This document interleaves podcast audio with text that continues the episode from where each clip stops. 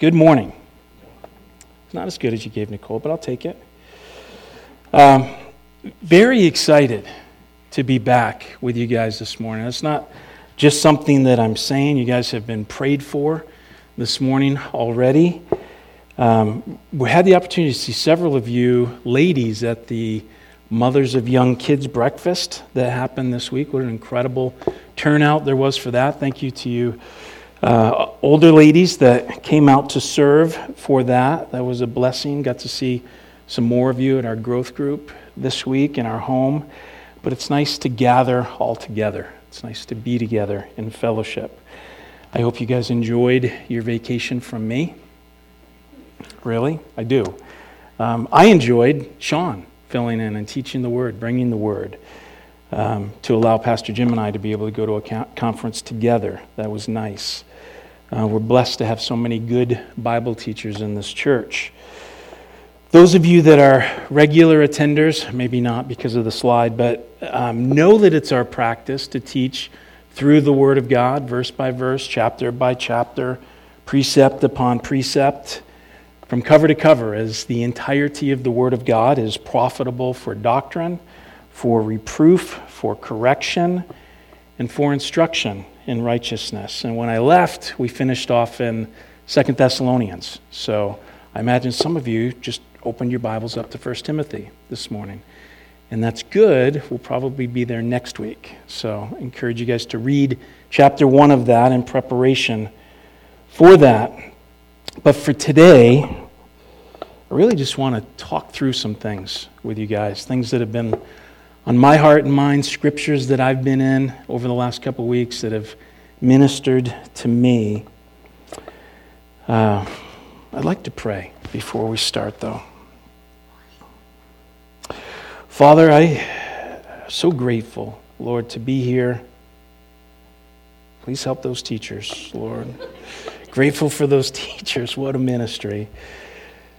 Well, Lord, I, I, believe that you've called every single one of us that's in this room here today for a purpose. And I, I don't speak that lightly.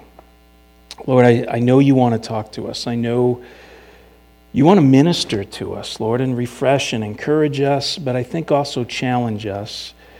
And we just ask that your spirit would move in this place today.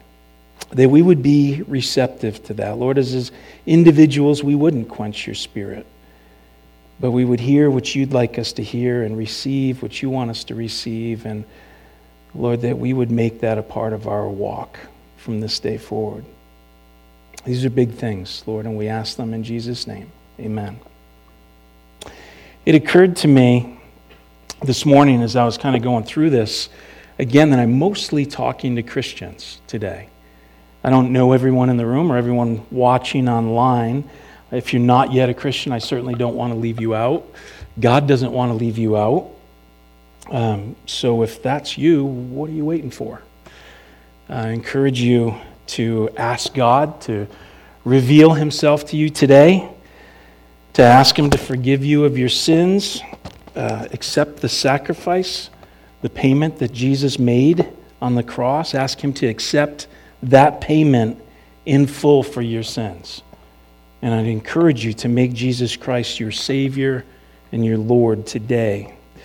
To those that maybe aren't sure if they're ready to do that yet, um,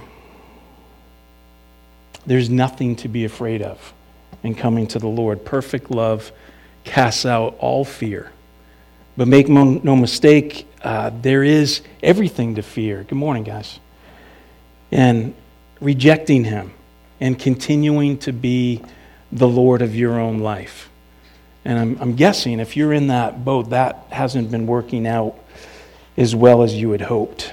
But to the Christian this morning, kind of going through the word, spending time in different places, I noticed this repetitive phrase that the Apostle Paul uses oftentimes in his writings, most often in 1 Corinthians, but he also does it in Romans, he does it in Second Corinthians, and he's not the only author to do this. The, uh, the phrase is this Do you not know? Do you not know? Some examples of that from 1 Corinthians chapter 3 verse 16 says, "Do you not know that you are the temple of God and that the spirit of God dwells in you?" This was a letter that he wrote to this messed up church in Corinth, but it's something that applies to us. It, it applies to you if you call yourself a Christian. And I want to kind of reflect and um, see the magnitude of these words that we read over. It's, it's truth whether we feel it, whether we believe it, whether we see it in ourselves or not. It's what the Lord has inspired in the scriptures, and it's saying it about us. So, again, do you not know, Christian? You are the temple of God, and that the Spirit of God dwells in you. Further down, same book, in the sixth chapter, verse 19 says, Or do you not know that your body is the temple of the Holy Spirit who is in you, whom you have from God, and you are not your own? 1 Corinthians 9 24 says, Do you not know that those who run in a race all run, but one receives the prize? Run in such a way that you may obtain it. There are several other examples in the scriptures, and again, the writers are not just Paul that uses this phrase. This, this phrase in the exact orientation of this appears in the Old and New Testament at least 26 times. And then when you look at variations of it, it's many, many more than that. Jesus actually seemed to use it with perplexity when he spoke to Christian leaders, or religious leaders, I should say, as in, you do not know? Or you are this, or you are that, or you claim to be this or that, yet you do not know? There seems to be an assumption in the scriptures that we know some stuff as Christians, that we've been taught some stuff, that we've read some stuff, and that we remember and retain some stuff. And I don't know so much about you, I'll speak of myself, but I can struggle with the remember and retain part of that. And we're taught the Word of God in this place. Most of us, and, and I think it's really cool that we can say this, but most of us in this room participate in growth groups where we dig deeper into the Word of God and, and we read it and we discuss it. And I hope that every single one in this room has a personal time with the Lord each day, allowing Him to speak to us through His Word, the Bible. But the truth is that there's a lot of competition in this world for our hearts and our minds. There's drama and there's noise. And the Bible encourages us to aspire to live a quiet life, to live at peace with all men.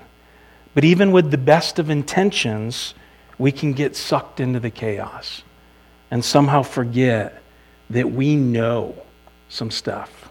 We know that we are the temple of God and that we are not alone and that the Spirit of God dwells inside of us. And we can forget that we know as Christians that our bodies no longer belong to us. But we are now the temple of the Holy Spirit who dwells or who lives inside of us, who God gave us. And we are no longer our own. We know this. Yet, far too often, the question could be asked of us do you not know? Because the evidence that we do know should be seen in every single area of our lives in our talk, in our walk, in the way that we work, in the way that we serve others, love others. The people of God should bring glory to God. Paul tells us in 1 Corinthians chapter 10, verse 31, he says, Therefore, whether you eat or drink or whatever you do, do all for the glory of God? Does our attitude bring glory to God? Does the focus on ourselves, our feelings, our wants, or disappointments because we didn't get what we want, does that bring glory to God? Does the way that we do our job, or, or the way that we do our job when our boss isn't around, does that bring glory to God? Or do we bring glory to God when we hear other people's gossiping about another Christian or another believer tearing them down? Or do we confront that? Or just let it happen? The people of God should bring glory to God in every single thing that we do. All things, all things should be done with excellence in the life of a Christian. And this, this is not a pep rally this morning. Uh, but some of you might hear it and think, yes, I'm with you, Pastor. I, I, I hear it and, and I want to try harder again. I, I need to do that again. So let's go for it, Pastor. And, and then others of you hear it and think, everything? Well, that sounds exhausting. That's hard. And, and, and I know there's others that sit here this morning and say, I'm so exhausted. What did he say? Where is he? In, as much as I would like to be the one saying, okay, let's do this, I'm pumped. I have to admit that it is exhausting. And I'll go a step further and say that it is impossible. It's impossible to succeed just by trying harder or doing more reps at church. We can't just try harder in our flesh and expect to make progress spiritually. Paul asks this question to the Galatians in chapter 3. He says, Are you so foolish? Having begun in the Spirit, are you now being made perfect in the flesh? And if you continue reading in that chapter, I won't do it this morning, but you get a sense that Paul is again saying, Do you not know, brother? Or do you not know, sister, that striving in our flesh is a defeated life? We can't do it. So you might be in a place where you're struggling or questioning, even if maybe you've lost your first love. Or maybe for you, your faith is alive in your head you believe it. You know that it's true, but it just feels lifeless in your heart. There's been a great deal of talk lately about revival. Undoubtedly, you guys have heard the reports of revival going on at Asbury University. Um, I'm sure you've also heard, as I have, the, the skeptics and the critics about what's been going on there because it just can't be real unless it started in the church of some of these loudmouth pastors. Uh, Pastor David Guzik, I know a lot of you guys are familiar with him from his Enduring Word Bible commentary. On his website, he recently put out a real short video about the revival and its skeptics, and I'd encourage you guys to go there, not now, uh, after the service or, or later today and watch that video. I was actually able to talk to Pastor David about that last week as he was one of the speakers at our conference. And I'll summarize it for you. Uh, he, he says it's fair and it's right to be skeptical when we hear of things going on. They do warrant and they, they warrant investigation and validation. Yet, we should be equally skeptical about all the false reports and all the criticisms that come out concerning revivals and concerning major moves of God in our time. And I thought that to be wise counsel. I was able to thank him for that. Oftentimes, criticism comes from fear or a lack of understanding or, or discomfort of seeing the Holy Spirit move in a way that people aren't comfortable with. And other times it's jealousy. Other times it's attention seeking. I can't really speak to the motivation of others. What I can speak to is that I personally went to high school with a, a woman that is currently a professor at Asbury University. And she's been sending out these incredible, encouraging testimonies about the way that God is moving there and breaking chains of sin and bondage, setting people free, reviving their hope, their joy, and bringing new life to their souls. To me, that sounds like God. Uh, many of you guys know Pastor Will Cass. Pastor Will was able to go and witness it for himself, and he was moved by it, saying he witnessed confession, testimonies, the Word of God being shared, prayer, worship, praise, fellowship. And that what he witnessed was, quote, a genuine work of the Holy Spirit. I know two other pastors that went to see for themselves, and their testimony was nearly identical to that. There have been, however, some uh, that have been quick to accuse and fast to discount. There have been some reports of things going on that, if they were true, would be concerning. In fact, some of you guys won't be surprised by this at all, but our government actually jumped in on the fear mongering on Thursday with the CDC issuing a report that upwards of 20,000 people that attended the Asbury revivals might have been exposed to measles. They might have, they might not have, but maybe they were exposed to measles. But the 68,000 fans that went to the Super Bowl, they're all good.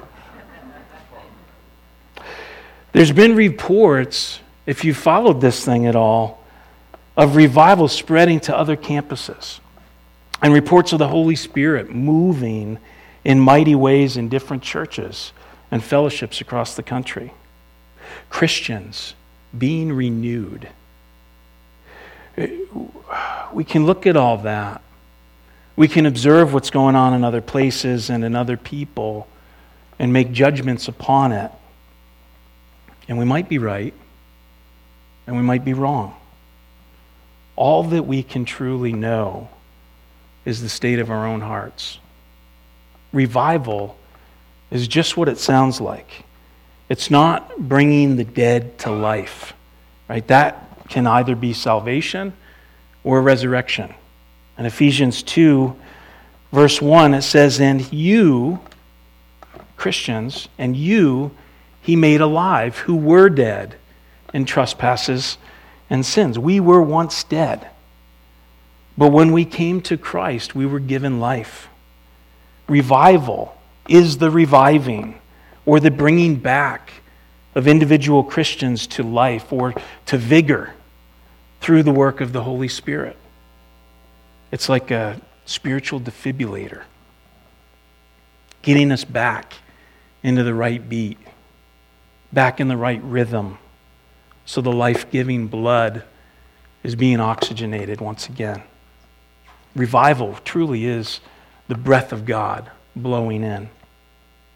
Leonard Ravenhill once said, In revival, God is not concerned about filling empty churches, He's concerned about filling empty hearts. This time of year and the state that we live in, things go dormant. It's cold and it's hard, and our, our calendars tell us that it won't last forever. Right? The signs of the times tell us that there's hope and that spring is coming. The sun feels warmer, seems to shine brighter. The buds, I don't know if you guys have noticed this, but the buds are starting to form on the trees. And the, the, the leaves inside are waiting to be released. The, the sap in the maple trees is starting to flow. And we know in our heads that spring is coming. But the dark days can dampen our hearts spiritually speaking. There are times when we need that new life to come. It doesn't take a, a movement, it doesn't take a trip to Kentucky to touch the hem of the garment of an experience that other people are having. It takes a renewal in our hearts. True revival always starts in the church with one believer at a time, being reminded of what we already know. God has not departed from us. We may have strayed. We might have become distracted or enticed to please ourselves rather than Him, to serve ourselves rather than others. But God wants to restore that life giving fellowship that's available with Him, even if we've fallen away. He wants to breathe in new life, new hope, stronger faith, and He will do the work. He tells us that it's His work and not ours. We just need to repent and ask. In Joel chapter 2, we read it says, Now therefore, says the Lord, turn to me with all your heart, with fasting, with weeping, and with mourning. So rend your heart and not your garments. Return to the Lord your God, for he is gracious and merciful, slow to anger and of great kindness, and he relents from doing harm. In the book of Hosea, God says, chapter 14, verse 4, I will heal their backslidings. I don't know about you, but I've been in that place several times in my life where, where I've done that, and it's like, oh, I gotta, I gotta clean things up before I can go back to the Lord. And the Lord says, No, I, that's my work. I will heal your backslidings. I will love them freely for my anger has turned away from him. Psalm 119, where I said we were going to be today. It's, it's also, by the way, Psalm 119, it's also the verse at the top of your children's memory verses page this month. And I encourage you guys to work with them to do that. But throughout this psalm, as you turn there, we read about the power of God's word and about our need to be revived. We, we don't know who wrote this psalm.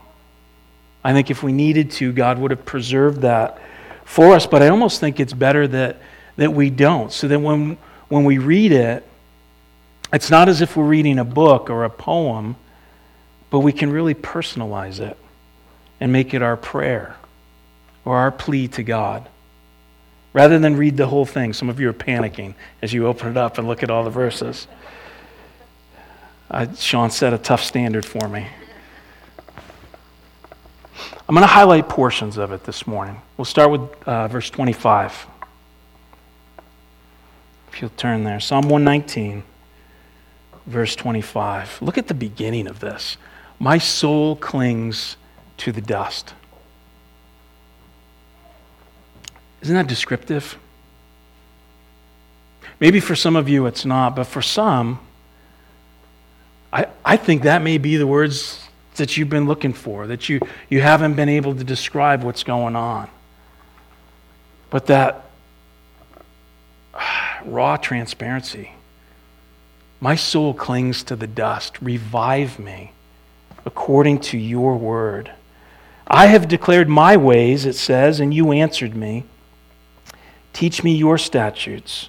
Make me understand the way of your precepts, so I shall meditate on your wonderful works.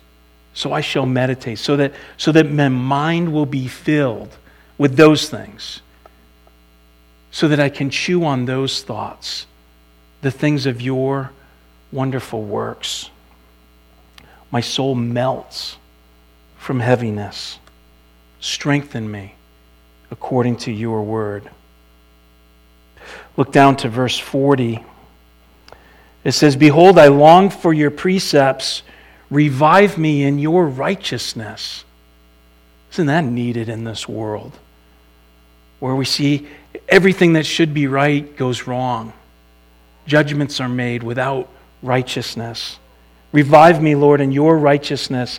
Let your mercies, verse 41, Come also to me, O Lord, your salvation according to your word. Verse 57 You are my portion, O Lord. Every other person or thing will leave us with disappointment. You, Lord, are my portion. Only you. You are my portion, O Lord. I have said that I will keep your words. I entreated your favor with my whole heart. Be merciful to me according to your word. I thought about my ways and turned my feet to your testimonies. Verse 81 says, My soul faints for your salvation, but I hope in your word. My eyes fail from searching your word, saying, When will you comfort me? Maybe you've been there. Maybe you've, you've sat in a church and you've looked around and you've seen this joy or this truth or, or this something that other people have. And maybe this has been, maybe it hasn't been your prayer. Maybe it's been your question to God.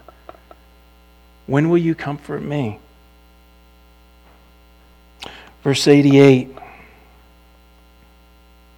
Revive me according to your loving kindness, so that I may keep the testimony of your mouth. Forever, O Lord, your word is settled in heaven. Your faithfulness endures to all generations. You established the earth, and it abides. Verse 103 How sweet are your words to my taste, sweeter than honey to my mouth. Is, is that your testimony? Is, is that really how we feel about the Word of God? Uh, my guess is probably we can't all say that. I mean, honey is pretty sweet. But your word, Lord, your word is sweeter than honey in my mouth. And, and, I will tell you that there's no bigger blessing than the word of God. And if that's not the case, let this be your prayer. Lord, make it so. Make that be true. Revive me, and your word is in here. How sweet are your words to my taste, sweeter than honey to my mouth. Through your precepts, I get understanding. Therefore, I hate every false way. Your word is a lamp unto my feet and a light to my path. That the word of God would illuminate and direct every step of our lives. Look down to verse 106. I have sworn and confirmed that I will keep your righteous judgments. I am afflicted very much. Revive me, O Lord, according to your word. Accept, I pray, the free will offerings of my mouth, O Lord, and teach me your judgments. Verse 149 says, Hear my voice according to your loving kindness, O Lord. Revive me according to your justice. What a prayer, what a plea in an unjust world. Some of you have been victimized by injustice. Revive me, O Lord, according to your justice. Verse 153 Consider my affliction and deliver me, for I do not forget your law. Plead my cause and redeem me, revive me according to your word. Salvation is far from the wicked, for they do not seek your statutes. Great are your tender mercies, O Lord. Revive me according to your judgments. Verse 157 And my hope is that I'm whetting your appetite to spend some time in the psalm on your own. But verse 157 says, Many are my persecutors and my enemies, yet I do not turn from your testimonies. I see the treacherous and I'm disgusted because they do not keep your word. Consider how I love your precepts. Revive me, O Lord, according to your loving kindness. The entirety of your word is truth, and every one of your righteous judgments endures forever. And finally, go back to verse 34 with me back near the beginning. And we'll close with this, this final plea to the Lord.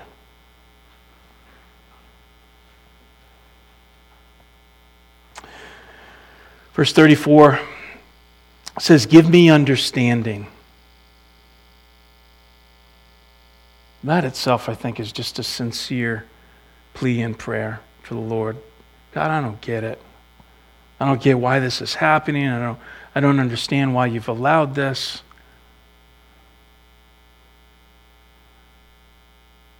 Think of the pleading prayer of Jesus in the garden that the Father would take that cup. And if you follow through on that story, he didn't take the cup, but he gave him the strength to drink that cup and endure it. And this, this plea, give me understanding. And I shall keep your law. Indeed, I shall observe it with my whole heart. Make me walk in the path of your commandments. You know what, God, I have tried to do that on my own and have been unsuccessful over and over and over again. So would you please make me walk in the path of your commandments? For I delight in it. It's, it's what I want to do. Incline my heart to your testimonies. Boy, our hearts are deceivers, gang. Our hearts are inclined towards all kinds of different things. And this prayer says, Incline my heart towards you, Lord. Change my heart. And not to covetousness. Turn my eyes, verse 37, I love this. Turn my eyes from looking at worthless things and revive me in your way. Notice in this final verse, this, this plea for revival, that there's both life and death here. The psalmist is asking for an end, a death, in a sense, to the distraction of worthless things, and a revived life, a, a changed and revived heart in the ways of the Lord, in the will of the Lord. True revival is not something that can be manufactured by man or, or manipulated. Um, Martyn Lloyd-Jones, you guys may be familiar with that name. He was a, a Welsh minister who preached in the Westminster Chapel in London for nearly 30 years. He, uh, he said this about revival. He says, You cannot stop a revival any more than you can start it. It is altogether in the hands of God. It is the people of God bringing glory to God not by works of their own, not by works of their flesh, but through a revived life in Him. Dr. Jones also said revival, above everything else, is a glorification of the Lord Jesus Christ, the Son of God. It is the restoration of Him to the center of the life of the church. I'm going to pray. Is, is Brett still in here? ask Brett to come up and lead us in a song, in a, in a closing song together. And at the conclusion of that song, you guys can be dismissed. You can get your kids. You can do whatever it is that you need to do. But those of you that have been spoken to by the Holy Spirit during this service, uh, those of you that know that there has been something missing Again, I'll tell you that God has not gone anywhere. God has not drifted away, and He is longing to revive you. If you want to come forward after this song, and I want to sing this song, but after this song, if you want to come forward, there will be pastors and elders and, and their wives up front uh, to pray with you. And it's not a time to come up and visit. Really, I, I want to make this space available for people to do business with God. They need to do business with God. So pray with me, church, and then Brett will lead us in this. Father, thank you for your word. Thank you for the reminders of your word. And thank you for your heart and desire, Lord, to breathe fresh life into us and into your church. Lord, that you desire to revive, you desire to be in fellowship with us, untarnished, unblemished, unblocked by sin. And we're asking, Lord, that you would turn our eyes away from worthless things. Lord, that you would kill any desire in us to wander, that you would keep us uh, away from drama and distractions, and that you would breathe fresh life into everyone desiring that, Lord, that you would breathe revival into this church body. We love you, Lord, and we pray this in Jesus' name. Amen. Let's sing this song as a, as a prayer.